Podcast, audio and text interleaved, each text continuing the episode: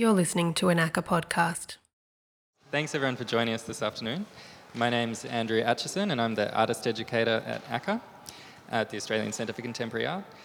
Um, I'd like to begin by acknowledging the Wurundjeri people of the Kulin Nation as sovereign custodians of the land on which ACCA is situated and to extend respect to ancestors and elders past and present, and to all First Nations people who are with us today or listening to the podcast. So today's panel is part of the exhibition and expansive research project Who's Afraid of Public Space, which explores the role of public culture, the contested nature of public space, and the character and composition of public life. Who's Afraid of Public Space takes place here at ACCA, but also extends across Melbourne through a series of satellite exhibitions in collaboration, sorry, in collaboration with cultural partners. And this is complemented by a plethora of installations, events, and projects in the public realm. Um, so, just to give you an idea of what the program will be for the next hour, um, today uh, Ross Coulter, Eugenia Lim, who's on my right, and James in the middle, James Nguyen, um, are going to each present for about 10 minutes on their projects that are represented within the education space where we are now, so on that wall over there. Um, and then we're going to have some conversation and then hopefully some uh, Q&As with uh, the wonderful audience that we have here today. Um, so I'll read everyone's biographies first, so you have a bit of context for who you're going to hear. Uh, Ross Coulter, who is on uh, far, my far right, uh, is an artist working on the traditional lands of the Yalukit Willam clan, clan of the Bunurong. He holds a Bachelor of Fine Arts with honours and a Master of Fine Arts by Research both from the Victorian College of the Arts. Uh, Coulter has exhibited widely, including at various artist-run initiatives, the National Gallery of Victoria and Matsudai Nobutai Art Centre in Japan. Uh, Ross has received numerous awards and grants, including the George Mora Fellowship and the, uh, sorry, at the State Library of Victoria, and the Keith and Elizabeth Murdoch Travelling Fellowship for his 10,000 Paper Planes project, which is represented here. You can see high up on the wall. Um, Recently, Ross has also been investigating the possibilities for artists to present artworks in virtual spaces. Uh, Eugenia Lim is an Australian artist of Chinese Singaporean descent working across body, lens, social, and spatial practice to explore how national identities, migration, and capital cut, divide, and bond our interdependent world. Based on unceded lands of the Kulin Nation, Lim has shown widely, including at the uh, Tate Modern UK, Loop Barcelona, Fever Buenos Aires, Recontemporary Italy, and most recently Kunsthalle Charlottenborg in Denmark. She has undertaken, undertaken residencies at Experimental Television Centre New York, 4A Beijing Studio, and Gertrude Contemporary, and is the winner of the 2022 Deep Forest Art Land Award and is a finalist in the 67th Blake Prize. So, lots going on. um, James Nguyen makes film, sculpture, and performance. He works with his family and friends to unpack encounters with diasporic failure and the de- decolonial absurd. These collaborations help to mitigate the day to day abstractions of global instability and the reality of having to deal with your loved ones. James was, James was born in the highlands of Vietnam and raised in the suburban ganglands of Sydney, in what is now called Bankstown. He, is widely, he has exhibited widely and will be premiering a film with Victoria Pham in March as part of the program Peripheral Visions at Anna Schwartz Gallery, and that's viewable, excuse me, from the 1st to the 12th of March. So thanks everyone for coming. It's wonderful to have you here. Um, to give some context uh, about the space we're in and that we're discussing, um, today, I am, um, alongside my role at ACCA as artist educator, I am an uh, artist and curator, and I've got an interest in public space. And that led to the invitation to curate this space as part of the broader Who's Afraid of Public Space program. Um, and the concept is that it's a kind of active hybrid space. So on this side of the space, you've got 13 solo and uh, collaborative projects from different contemporary artists that each kind of look at different facets of how you can approach working in public space. And um, this is an active zone, so students who visit the exhibition come here and do workshops and have discussions, and that kind of takes place in the centre here. And then the work that they create in response to the exhibition is um, on this wall here. And so you can see all their kind of uh, propositions and renders and imaginings for what their public artworks might be or their works for public space. Um, and in the center, we have um, this furniture that you're all sitting on and that we are inhabiting. Um, and that is, was commissioned by a student design team called ASAP um, that comprises uh, Evan Klesi, Shengji He, Kathleen Hu, and Sophia Koundouris. And that was supported by RMIT Interior Design um, uh, via Yinglan Dan and also Joseph Norster of These Are the Projects We Do Together. So, um, yeah, it's meant to be a show and a place to talk and make things and see new things. Um, without further ado, I might start with you, Ross, if you want to share on your work. That'd be great. Uh, thanks, Andrew, and thanks for the invitation to uh, participate in the program and to be here today.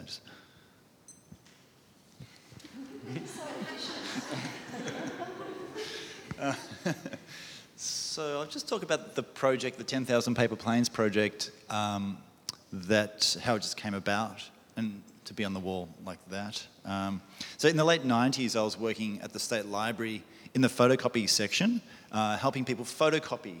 Um, so as most people might know, the State Library is a reference library, so you can't borrow the books, you can only photocopy.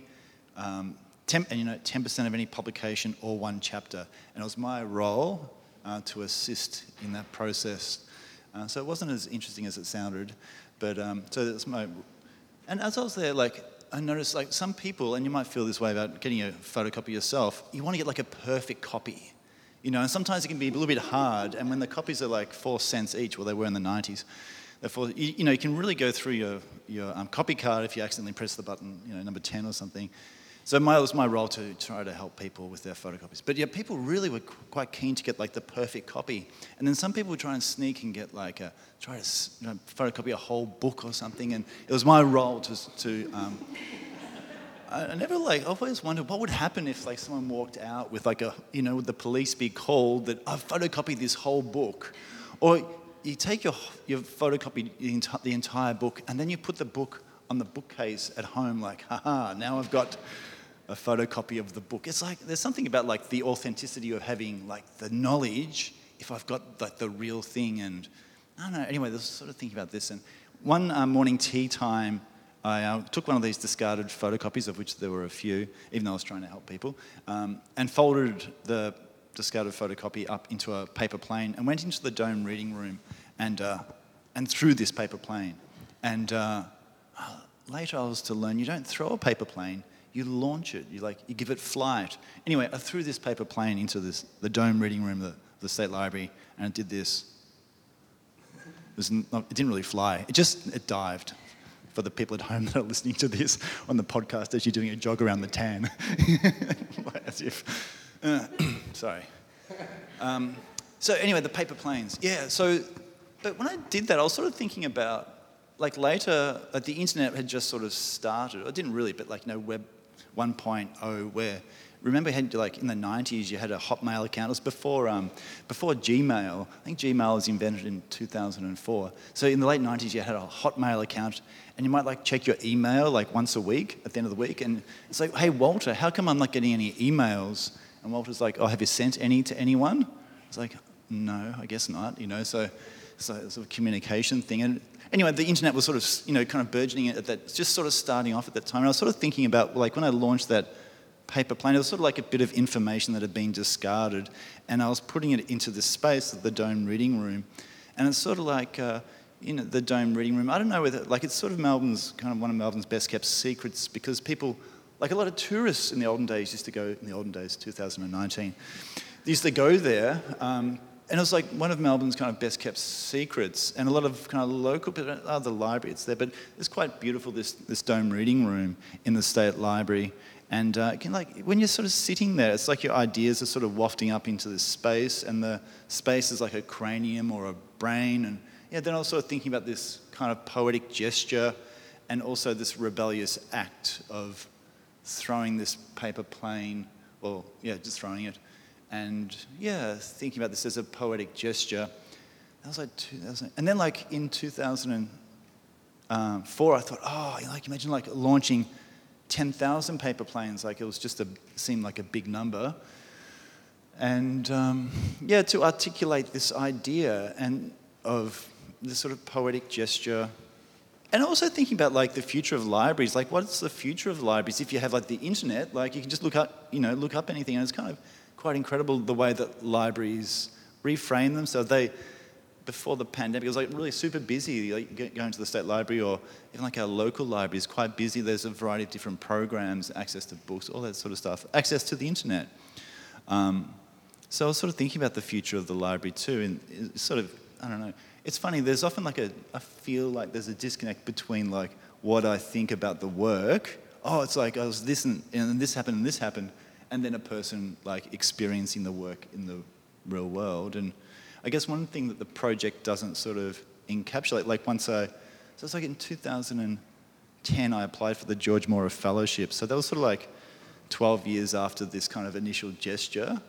Um, and I would see, in the meantime, I would see, I'd finished like art school and I'd see, I'd meet someone at, at like a party or something and they say, oh, oh, you work at the state library. Uh, they, they like worked at the state library. I'd left the state library at that point. And I say, oh, you work the, I've got this great idea this, to, to launch 10,000 paper planes into the Dome Reading Room to this staff member at the State Library. And they'd be like, oh, yeah, sounds, sounds good. good luck with that. Yeah, anyway, I applied for this fellowship and I was, ex- I was accepted, like the project was accepted, which is, yeah, I feel quite fortunate and quite lucky that otherwise, yeah, it's sort of, yeah, you, as an artist, sometimes you feel quite fortunate that the circumstances um, provide you with these opportunities. Touchdown for four minutes. Yeah, so yeah, the, the idea was to record um, the launch of 10,000 paper planes into the Dome Reading Room with uh, uh, eight cameras, eight video cameras. At that time, there was this uh, camera called the Canon 5D Mark II. Was it Mark III? Anyway, it's, you could record um, high quality video. I thought, oh yes, I'll set up with these cameras and then take some photographs of like the aftermath.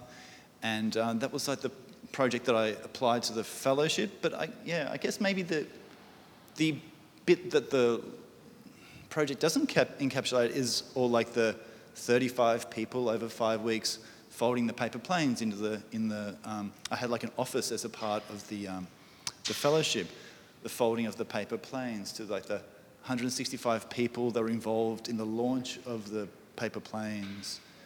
Um, like the 10 people that helped you know, pick up all the paper planes into the, into the garbage bags, which took about 10 minutes. Um, yeah, so I guess like within this, there's all these other aspects of the artwork which I find kind of equally important to me as, an, as a practicing artist. And it was always like this thing for the camera oh, I'm going to launch 10,000 paper planes, a whole bunch of people, and it's going to be recorded by video and then still photos afterwards. But then the project sort of had like a life of its own. Um, yeah, as soon as people are involved, was, that's, yeah, I guess one of the exciting things for me is, uh, you know, even like as we're folding paper, the paper planes, and Ava is like, oh, you know, I'm studying part time at RMIT. And it's sort of like one of those, I don't know, like a, I imagine like a quilting circle that you're sort of having, you're doing this task that is, you know, it's, it's repetitive and you kind of get it and you can get it done in like, you know, 35 seconds or 45, depends on how quick you are. It doesn't really matter. You're just like, you're just hanging out with people doing this kind of task. And um, yeah, I guess the project doesn't kind of encapsulate any of that. Or on the day when it was on Labor Day 20, uh, 2010, no, 20, 2011 was when the project, we did the launch, and it was on Labor Day because the library's closed. The library's only closed a couple of days, like four days a year, and at that stage it was closed on Labor Day, which is also the same day as Moomba. And um, the Moomba parade, we could sort of hear it on the street there.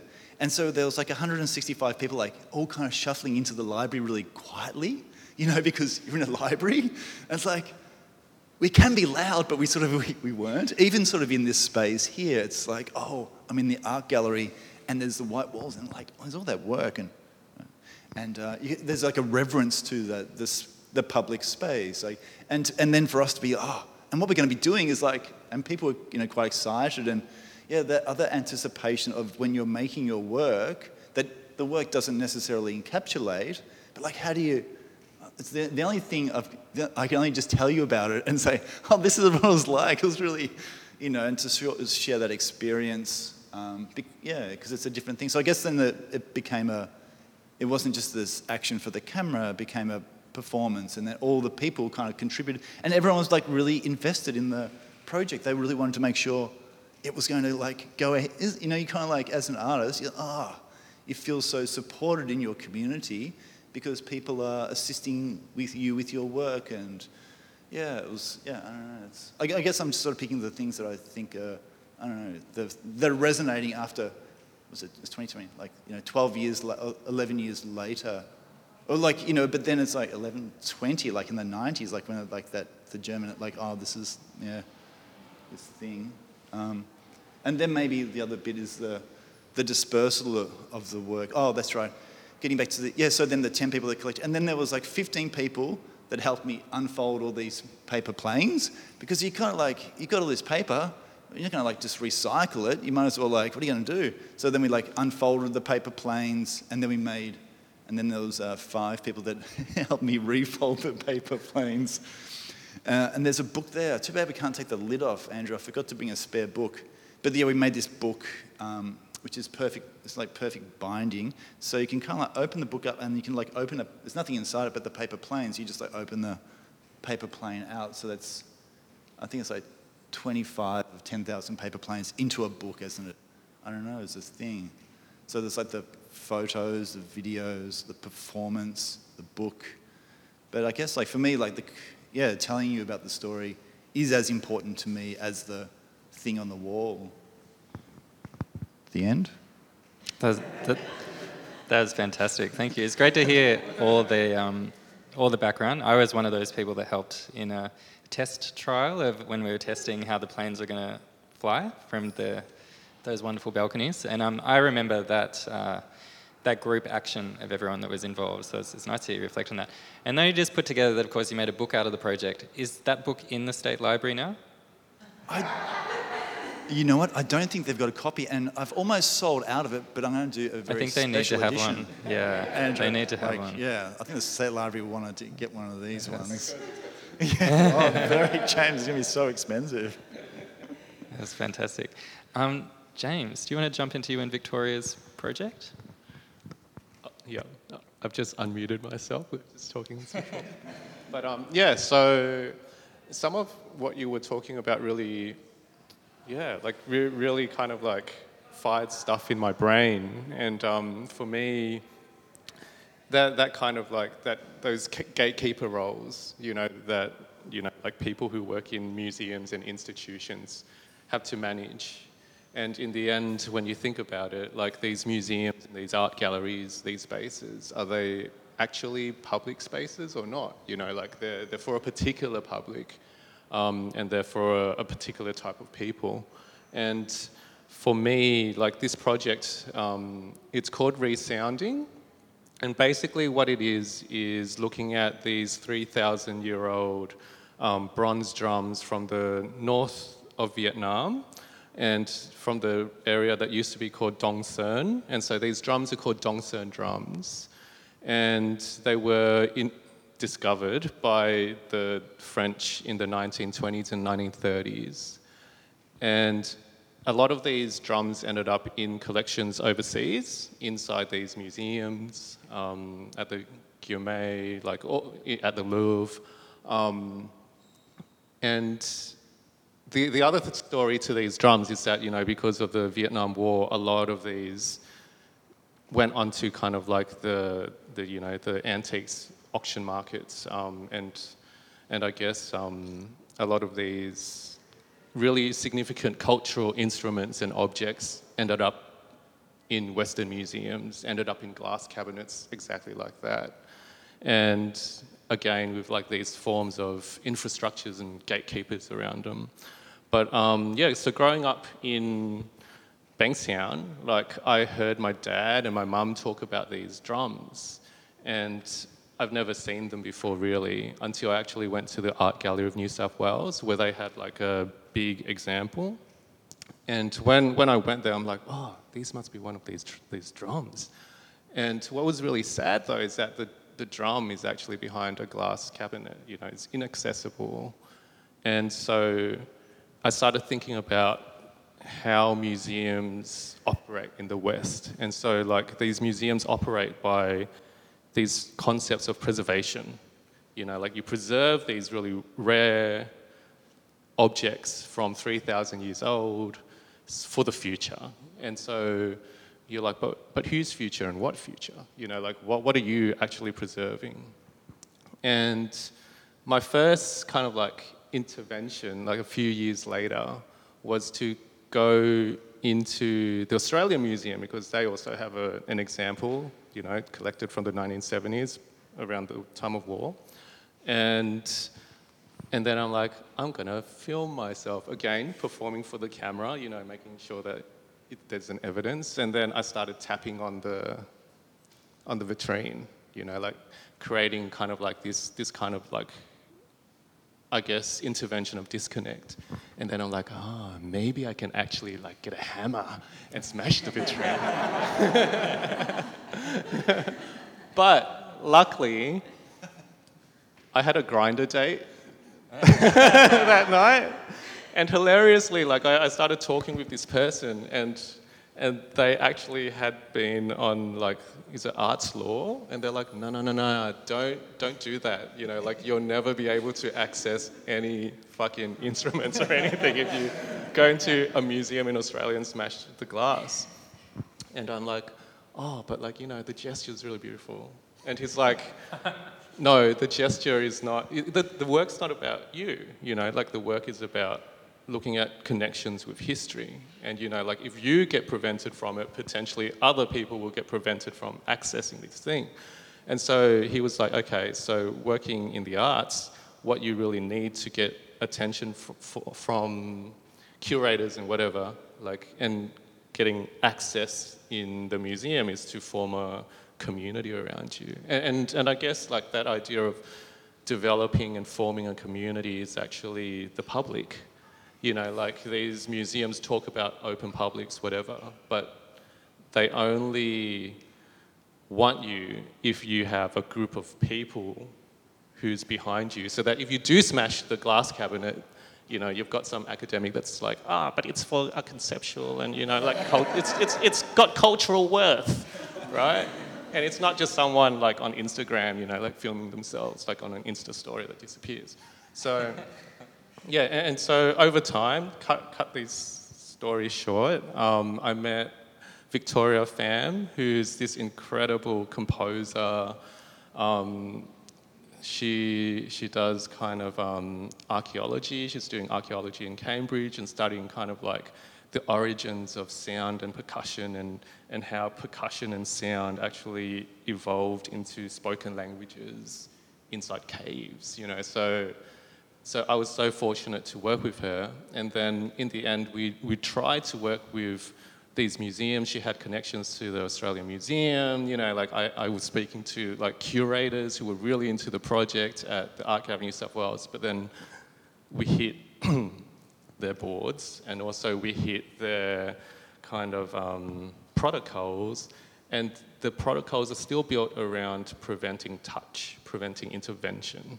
Um, even though you know all of these people that we were working with really wanted us to kind of like start to record the sounds of these drums and and eventually send them overseas to kind of like our musicians and percussionists throughout Asia to make new music from from these drums. and so we're still stuck in that kind of like weird space of rewriting protocols that probably won't happen. And so we bought a drum at auction. so we, we bought our own drum and through that, we proved to these museums that we can generate sound. And throughout this whole process, we actually met a lot of Vietnamese academics who were like, oh, these drums, they're actually weapons of war. You know, like they're not some pretty harvest ceremonial rain frog fertility thing that is on every fucking label in the museums. They're, they're actually strategic war pieces. You know, that's, that's what the West doesn't want us to know ourselves. And so I was like, oh, really? And so the, the story is that like these drums were traded throughout Southeast Asia and they weren't owned just by Vietnamese people. Like there's drum kind of like cultures that use these exact drums throughout Indonesia and they're the precursor to the gamelan. Um, there's cultures throughout um, China and um, Myanmar and they found drums that are like these drums in Bali. And what they were was that they were spread throughout like um, these communities, and whenever there was a, a, threat of invasion, the community would bash on these drums, and it was okay, even though they're beautifully decorated. Like the, the thing was that it was really important to signal so that your families and other tribes from the hillsides can rush down and support you. And it was okay to smash up these drums in those circumstances for your own survival. And so when you think back to kind of like the West's idea of preservation, that preservation is something that's profoundly destructive. You know, when you're preserving something, you're preventing a uh, musical instruments from making it sound. You're preventing a whole lot part, portion of the diasporic Vietnamese or Asian community from actually knowing about these drums, and you're hiding a history that's completely unknown, you know, and, and only through having a physical object that you can, you know, like play with and record with musicians and do all these things with, being a public with, do you discover these forms of alternative knowledge? And these alternative forms of knowledge, you know, like feeds that the mythology around the object, but also feeds that kind of like cultural identity and, and cultural sense of value.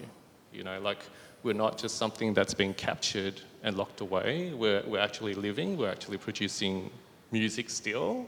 Um, yeah, and, and I guess it's, it's really important to think about museums and how museums are important, but also always think about the public as ourselves and the public as sites that the museums need. You know, like we are the things that the museums are meant to serve. You know, we're, we're, we're the things that actually produce knowledge and produce life. And, you know, like life can also be taken and put into a vitrine to die. That's fantastic. Thanks, James. Thought it was really interesting. I was thinking a lot about the passage of an object from one public to another public and the misunderstanding or complete lack of knowledge, and how, from different perspectives, different uh, actions appear subversive or not.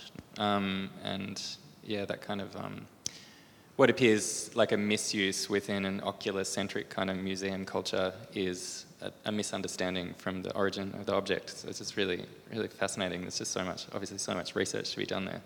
Um, and think of your work in this exhibit, Eugenia, and your interaction with um, the architectural and public art forums in our public spaces.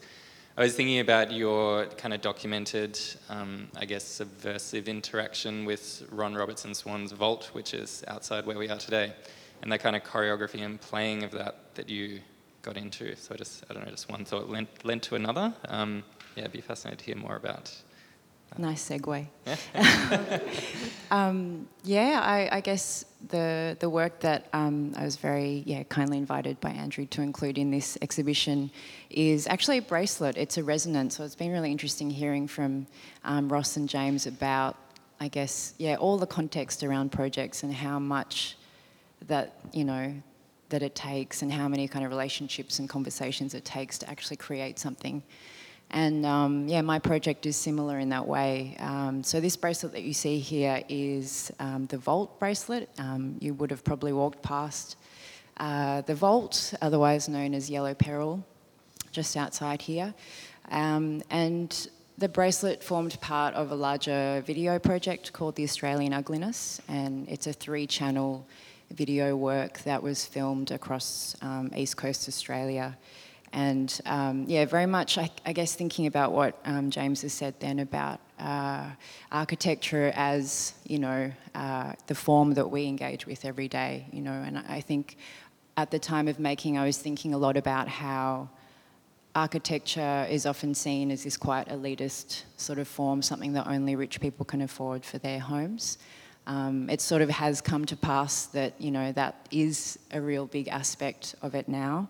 But I was interested in thinking about architecture as you know possibly you know the democratic space, like the space that we all need. We all need shelter. Um, we all you know need homes. Um, and back at the time, I had been working as an editor on a design and architecture and art publication, and I didn't study architecture. I kind of didn't really know much about it. Um, but through the process of editing and kind of researching and interviewing architects and spending more time in buildings and public spaces, um, I guess I realised, you know, I was making installation spatial work, and there's a lot of synergies between you know, I guess that and the design of space. So I started thinking about, well, yeah, what, what is, you know, what is my take on this space? And also linking to what James said as well, it's like, um, you know, these are spaces that we all should feel like we own, but I think, you know, often, um, yeah, public spaces or kind of key, um, you know, examples of architecture are spaces that are not necessarily welcoming or inviting to people like me or people kind of, um, yeah, outside the sort of, I guess, yeah, Western design sort of field. And I, I found that curious and I wondered if my project could maybe provide an entry point back into these spaces. So I read the book, The Australian Ugliness, which is a book written in 1960 by Robin Boyd, who was like a key Australian modernist. Um, and it's a book that I hadn't read, you know, at the time because it was actually out of print for like 30 years or something. But it had been like a um, a bestseller, and it was on like high school book lists. So I was interested in the fact that this um, this sort of text, which had been key to Australia's understanding of its identity and kind of aesthetics at the time, was actually out of print um, for many decades. And I wanted to sort of understand why, and I wanted to know more about, um, yeah, this this take on Australia. And I guess in reading the book, um, I found a lot maybe that I didn't necessarily agree with, but a lot that also did still stand in that um, you know, Robin Boyd, you know, definitely was a man of his time, but he was interested in this idea of architecture being accessible to everybody, and I, I definitely kind of picked up on that. So, long story short, um, that sort of brought me to making this work. So it was, I often like to kind of um, have a dialogue with texts that have gone before, thinkers that have gone before. So I often I often rip off names. So I often like call my works the works of things, you know, the names of things that are already in, existence, which is a bit cheeky, but it's also a direct link to that original. Um, and so for me, my Australian ugliness was about kind of bringing, yeah, like a diasporic feminist um, kind of take on the architecture you know, and public space, and also opening up our understanding of what architecture is, because in the work, you know, spaces like the Sydney Opera House are there, but also like a roadside toilet block, you know, off the Calder Park Freeway are as well. And I think um, for me, it was really important that, you know, all th- this kind of uh, real yeah, breadth of spaces were included, and um, you know myself as one of the performers, but also um, James Andrews, who's in this image here, who's performing ACCA. Um, so James put on this incredible uh, costume made out of cardboard and sandpaper, and we filmed outside ACCA on a like a scorching hot day, and James was wearing the beautiful bracelet um, on on his wrist. And the idea with the work was really, yeah, as um, Andrew said, to kind of push back against the spaces and sort of insert our bodies, um, bodies that, yeah, aren't necessarily welcome. The cast was, uh, you know, intergenerational and um, fluid genders. And I think, yeah, I think it was really a kind of playful intervention into these sites.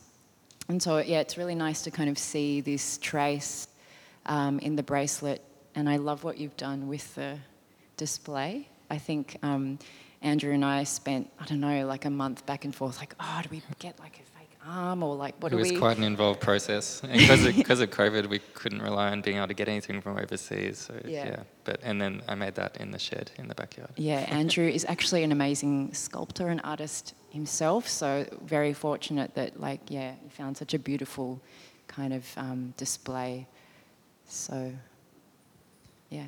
So for people listening at home, the display is made out of Corten steel, which is what ACCA's made out of. Um, and it was, I, you know, it would have been too many layers to get into this, but ACCA is, um, it's almost like a blackboard for the public. So people come up and draw things into it with their fingers. And so there's a, a real record of what people think and feel and tags all over the place. And it was interesting working with that material, you know, in miniature. Um, and then thinking about ACCA as kind of like a lightning rod for who's around and how they record themselves.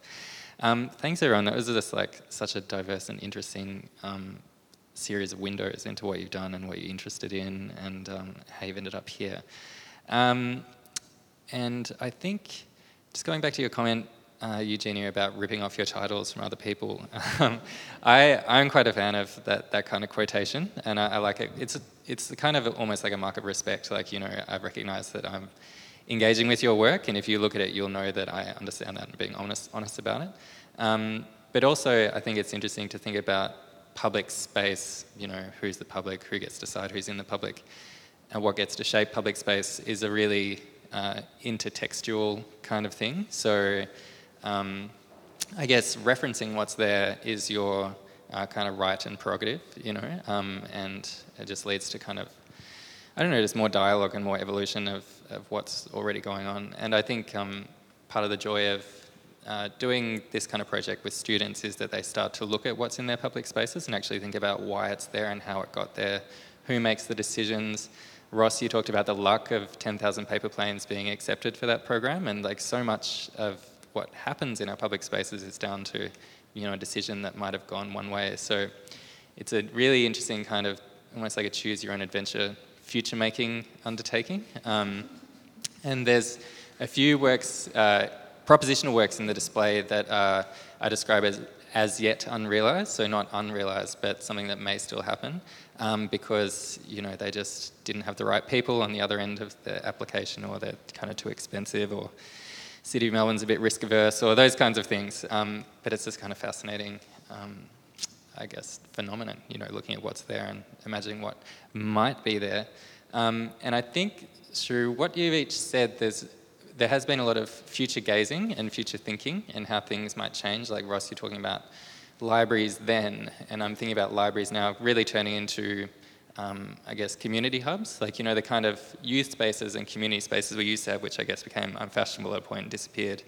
And now where the library is headed back to, I think. Um, and James, you're thinking about uh, the museum. I'm kind of imagining how uh, the Dong Son drum might be within a museum but playable and how do you like mediate that kind of activity and then um, Eugenia is yours freshest in my mind so I haven't got anything clever to say about it yet but I was wondering how the three of you kind of imagine future public spaces or e- even how you would interact with the idea of the public in your practices going ahead I was thinking, even now, just coming, you know, being here in public with my mask off feels tricky, you know. So, to yeah, to sort of imagine forward, Andrew, it's really yeah. I sort of feel like personally, I've, I've sort of stepped back and I feel like I've stepped away from the public, and I guess that's a big challenge. Next, even just to kind of like for have to have four or five people sitting around a table having a coffee and a you know glass of water meeting and having a conversation that's like a for me it's weird. It sounds like a big step you know let alone doing a big project where you know you're engaging with like a, a community of more than 10 people. Um, yeah i don't yeah I, I I still feel like i'm just sort of coming out of that that fog of that, that kind of covid fog still. Um, James, over to you. You're out of the fog. I don't know. Like, I'm a shapeshifter, so, so any situation's fine. Right? but yeah, like think, thinking through that idea of public, I'm like, I'm in. I'm, I'm, I'm at a public talk in ACCA. I've made it. Like, I've arrived. But yeah, like it- it's that thing where you know, like again, like how we got here is dependent on like some random person on some board, on some meeting thing. And then we build up these opportunities and we accrue people with us, and those people give us more and more opportunities. And so I'm like, yeah, people are, are the jam.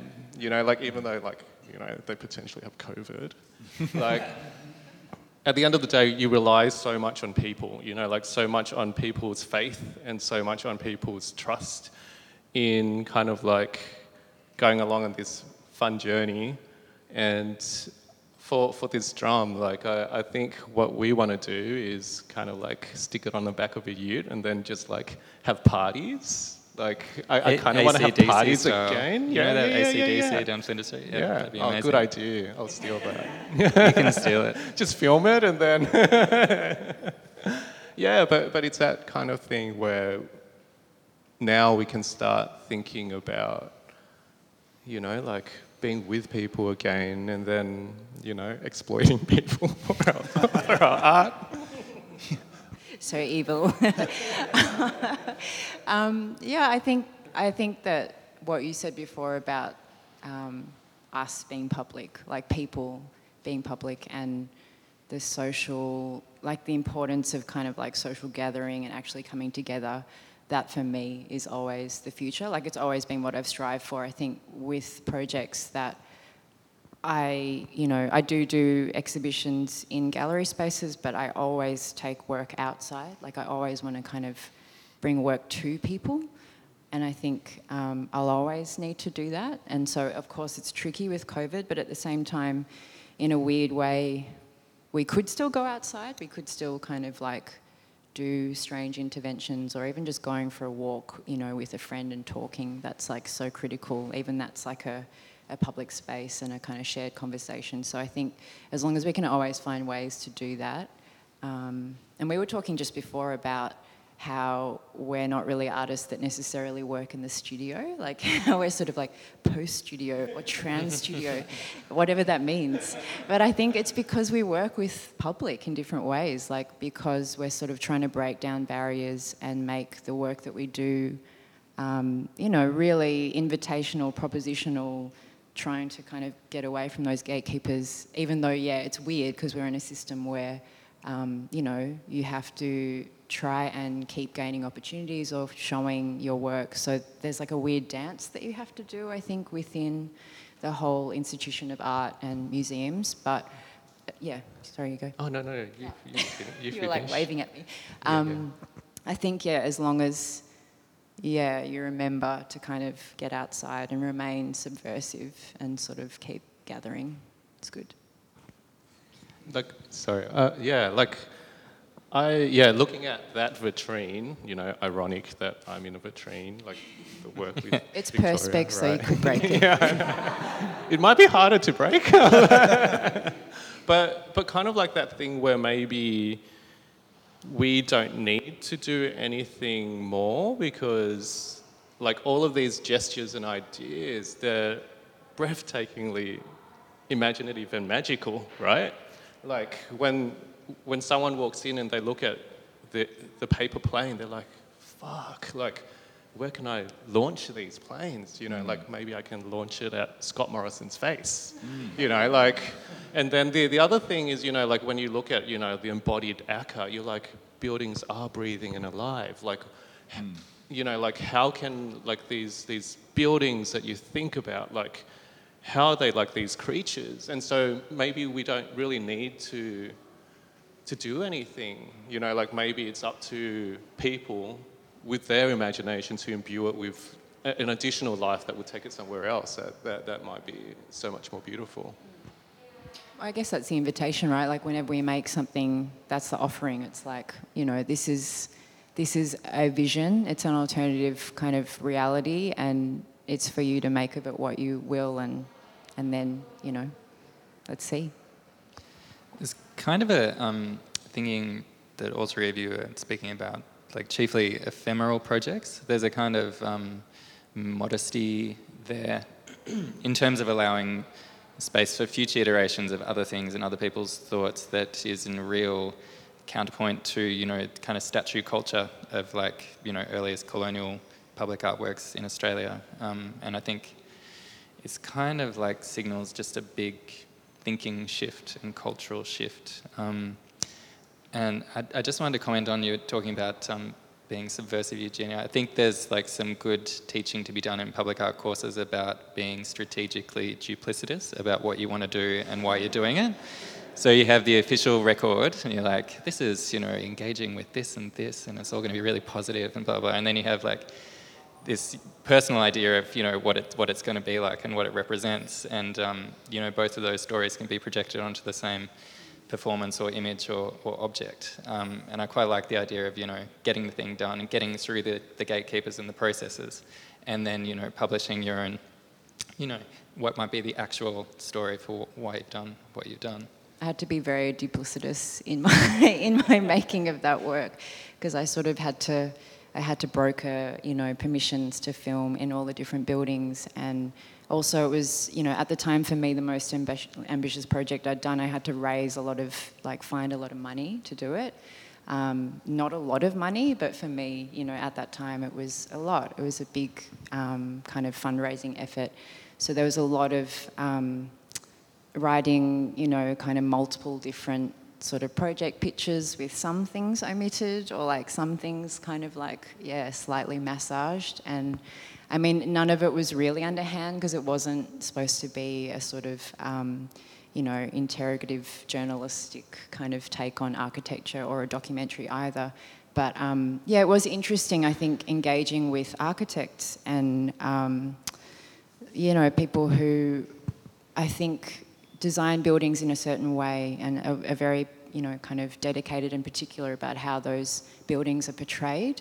I think for me, as we've been talking about today, it's not until people are in the buildings that they actually do come alive. And I think um, it was interesting to sort of try and, yeah, negotiate, um, yeah, the sort of the architect's vision with this more subversive kind of vision and how you communicate that in the lead up and also how it kind of manifests in the work as well. But yeah, I think it's okay to massage a few things. Yeah. Massage is definitely the, the best, better word to go with. Don't ruffle any feathers. Um, I think might be a good moment just to take oh, questions in the audience. Sonia? Yeah, wonderful. Does you need to respond?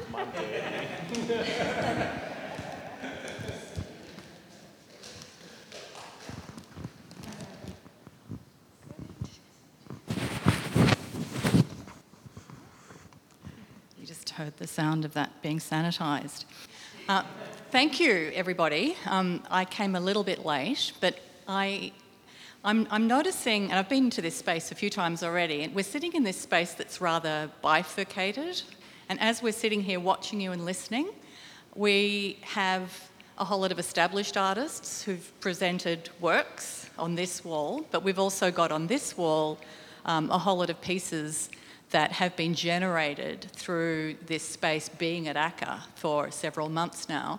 And the question is sorry for all participants, but the question is for you, Andrew. um, can you maybe nominate one of the works here uh, without notice? So sorry, like one of the works that you've chosen or someone's chosen to appear on this wall. Um, presumably from a secondary school student or a primary school student, and um, you know one that might sort of teach us something about you know prospects of making art in public space. Yeah, I can do that. Uh, give me a moment. Uh, so, what what was envisaged for this wall was an iterative um, exhibition that would change over because of the timing of the exhibition. Uh, you know, it's mainly holidays. There haven't been as many groups as we usually have. We usually have about 12 and a half thousand students a year when it's not COVID times. Um, so we do get really busy, but uh, you're seeing um, work by primary school students and high school students, and I don't think there's any tertiary work here, but um, quite a variety. And there's a kind of group work and individual work. Um, but I'll just go to one of the, I think, uh, kind of crispest and earliest work. So this um, piece here, and I'll do a quick visual description, is uh, two crashed paper airplanes made out of foam core and masking tape, um, kind of like they're just smashed into the ground next to one another. And I thought it was really interesting because it was um, in response to Ross's work with all the airplanes. Um, and students have been really taken by that, I think, because the form of the airplane, paper airplane, is so close to school life and, and everyday life. Um, but I, I, quite love this because it makes perfect sense and there's a lot of dynamism to it, but it's also really dark. And um, I was kind of thinking if you were trying to like propose this for a space, like even just the echoes of you know 9/11 and those kinds of things, it'd be incredibly difficult to get it to happen anywhere. I think without quite an unambiguous comedic angle or something like that. So I just thought there was a lot of room for really interesting discussion um, in the professional realm, like beyond beyond school and and uni even. Um, yeah, and then I, I, I don't know. They they go in all sorts of directions. That's a very direct response um, which is what I assumed we'd get more of, um, kind of bouncing directly off what's in the room or, or, elsewhere in Who's Afraid of Public Space. But they also just get really um, abstract. There's kind of things that just look like little pom poms, and I have no idea what that student was imagining when they made it. But I like the idea that that is what they would want to see and kind of how they would want to experiment. So, yeah, that's what I would say. Is there anyone else who has a question or something they want to ask someone? Question, question for James. Did you go on a second date?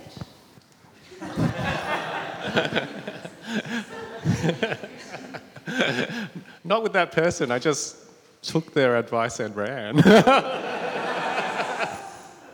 yeah, like I, it's interesting that you were talking about um, kind of like the conventions of sculpture, right?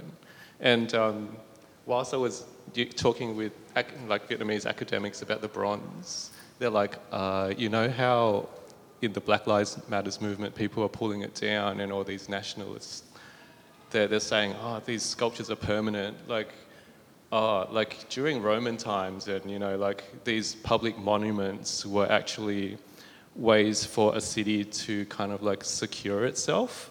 Yes, it was for propaganda, but also the other thing was it was so that it could hold on to metal for war and so, like, these monuments are actually designed as security, like in times of conflict or war, like right now, like these sculptures would be pulled down, turned into weapons so that people can defend themselves. You know, so that idea of permanence is kind of like really weird. Like, it's actually not historically accurate.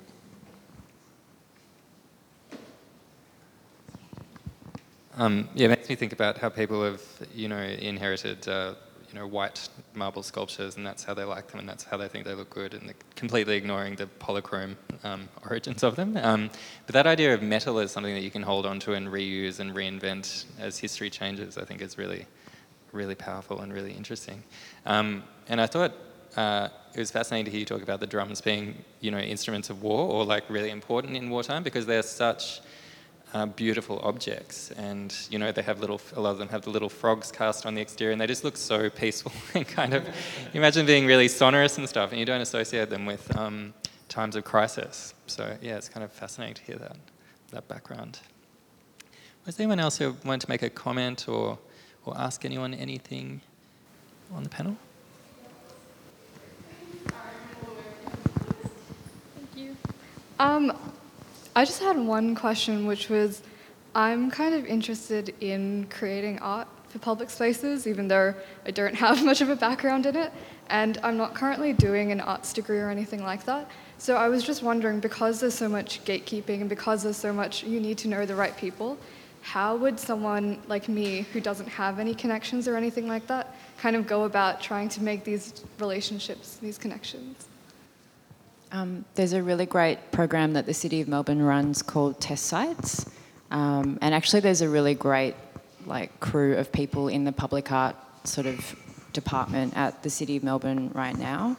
Um, so there are these little, I think they're like, I don't know, maybe five grand, like little micro grants that you receive, but it's not just the cash, it's also the mentoring and the kind of, um, and you get taken through that whole process of having to apply for permits and um, yeah, I, I, guess how to write and talk about your work. So I guess I'd recommend maybe starting there. You don't need to do a degree in public art. You don't need to do a degree in art at all. Like just to have an interest in, um, you know, kind of saying something in public is enough. I think. So yeah, maybe check out City of Melbourne test sites.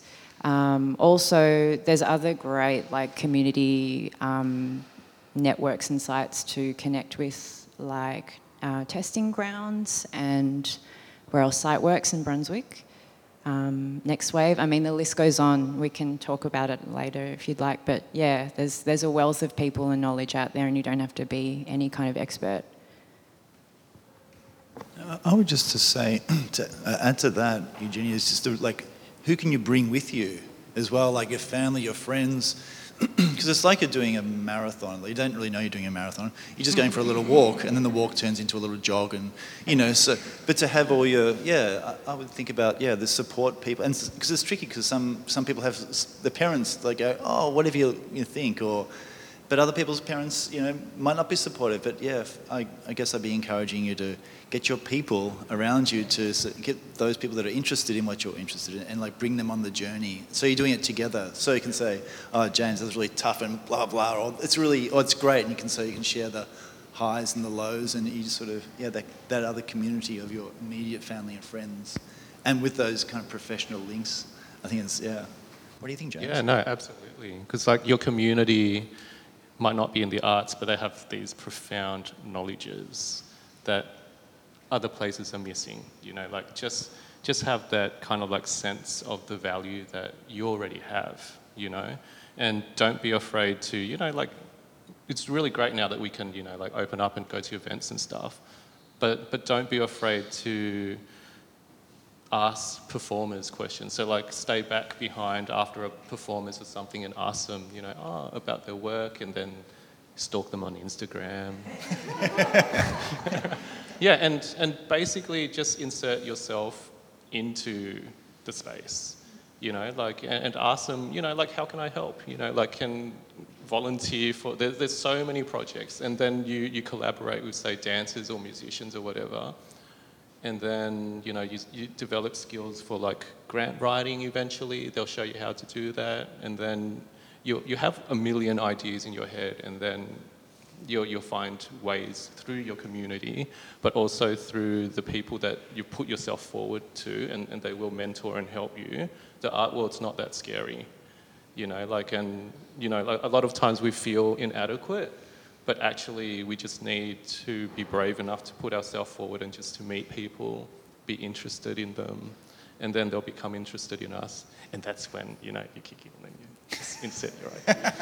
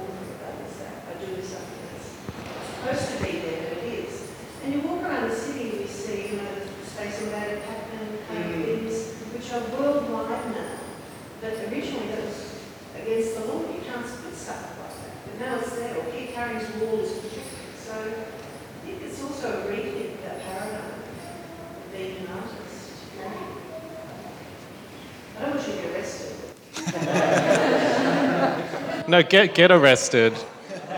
You'll become insta famous. Excellent. Thanks, everyone. Um, I really enjoyed the session. I've loved hearing from everyone up here, but also everyone in the audience too. And I think it's a really nice uh, note to end on that there is a kind of um, uh, very organic, supportive public uh, just all around you, and artists are generally very willing to help with knowledge that they've got, um, especially if you're just interested in what they're doing and that kind of thing. So yeah, it's good, good feeling to end on. Um, so I'll just say thanks to Ross, Eugenia, and James. Wonderful to hear from you, and thanks everyone for joining us. Um, and also Bianca Winataputri for collaborating on this event. It's been a pleasure to work with you. Um, we've got a sound walk that's happening with uh, Sonia Leber and David Chesworth, also in the audience, starting uh, very soon. Is there spots left in that, Bianca? Yeah, so if anyone wants to come on a sound walk pretty much immediately, I think it's going to be a really wonderful experience. Um, and if you want to engage further with the work that we talked about today, Ross, do you have any more of those 10,000 paper plane books that people could get hold of? Or Mm, maybe. maybe? I'm a bad business. I'm a, I'm a bad business person. So you- um, actually, yeah, Trent. If you went to Negative Press, that's where. Yeah, we, there might be a few books there, and there's a special special edition that the State Library is going to be Yeah. purchasing really soon. Yeah, Trent Walter, Negative Press. I guess Yeah. that's where you'd find that. Um, it's a fabulous kind of non-book book, um, and also if you want to engage more with James and Victoria's project, there are two QR codes on the uh, information about the room where you can hear an acknowledgement of country in Vietnamese language and also a composition by Victoria, so you can hear some of that resonance that we've been talking about that you can't hear through the vitrine, um, and also um, Eugenia's book, uh, The Ambassador Witches, uh, kind of covers three projects that are all interlinked, including the Australian Ugliness, is for sale in the ACCA bookshop if you want to grab a copy of that. Um, thanks everyone for coming. Thank you. Thanks, Andrew.